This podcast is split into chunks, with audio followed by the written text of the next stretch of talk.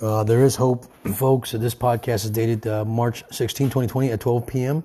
There is hope. I've got a uh, a uh, a name of a a medicine that's on the market. Be, will be in the market. It's called Remdesivir. Remdesivir.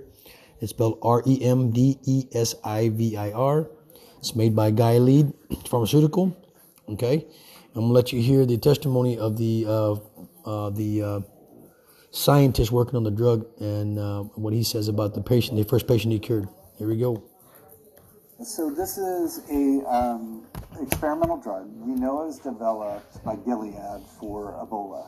We know that it has shown some activity against coronaviruses like MERS and SARS.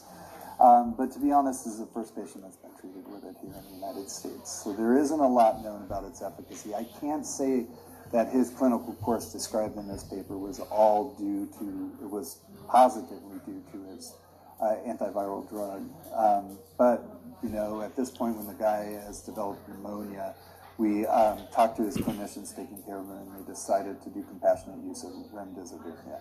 You kind of touched on it, but the, the consideration for the first case that used it in the first place, what was the thought process? Why did you guys use it, and what, if anything, and then you just said yeah, and to be honest, it really wasn't a decision by Department of Health or the CDC. We provided his primary care providers in the hospital the option of this of several um, uh, experimental drugs, and they talked to the patient. They looked at his clinical case and decided to um, go with compassionate use and try it.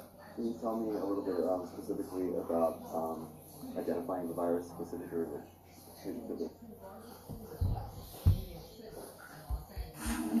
Okay, folks, that was uh, that was uh, that was KOMO. That was KOMO. Uh, that was broadcast by uh, KOMO News. Uh, So this is K O M O News four. drug. We know You find it on YouTube. developed by Gilead. Uh, you can go to YouTube and type in coronavirus cure with Gilead Redismir.